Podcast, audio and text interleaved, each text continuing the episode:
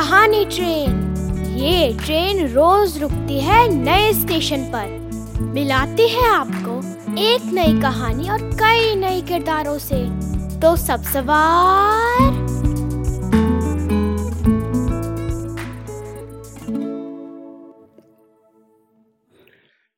आज की कहानी है तारे। इसे लिखा है भरत शर्मा ने। आइए सुनते हैं कहानी तारे। जी हाँ रोज की तरह इस कहानी पर भी हम बातचीत करेंगे। मुझे उम्मीद है आज की बातचीत बहुत ही मज़ेदार होने वाली है। गर्मी का मौसम था। रात को मुन्ना अपनी माँ के साथ छत पर लेटा था। उसे नींद नहीं आ रही थी। वो एक टक आसमान की ओर देख रहा था। माँ, क्या आप मेरे लिए तारे लाएँगी? उसने माँ से कहा। नहीं बेटा, तारे हमसे बहुत दूर हैं। ये बहुत बड़े होते हैं, माँ ने जवाब दिया। कितने बड़े? बहुत बड़े। आपसे भी बड़े? हाँ। हमारे घर से भी बड़े। माँ बहुत थक चुकी थी। फिर भी वह बोली, हाँ मुन्ना, कुछ तारे तो हमारी धरती से भी बड़े होते हैं। आप कैसे जानती हैं?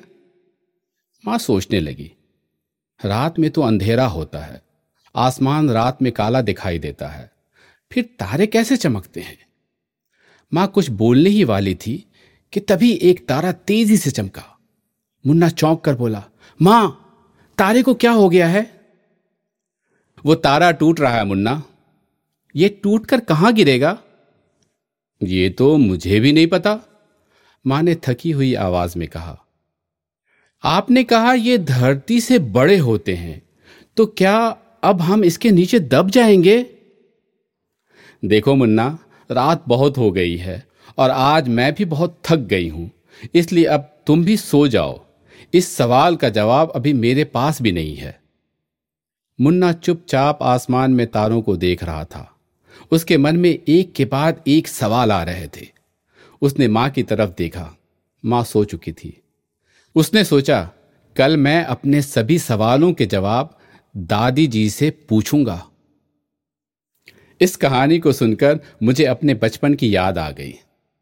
जिस तरह मुन्ना के मन में तारों के बारे में प्रश्न आते हैं, ठीक वैसे ही प्रश्न बचपन में मेरे मन में भी बहुत आते थे।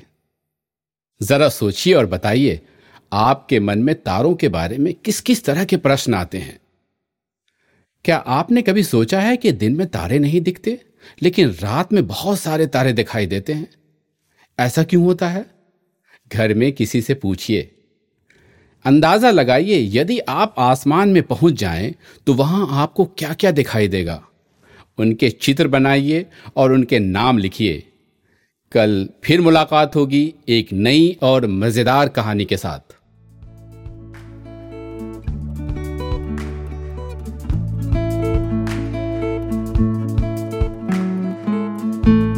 ये कहानी आपको पसंद आई होगी।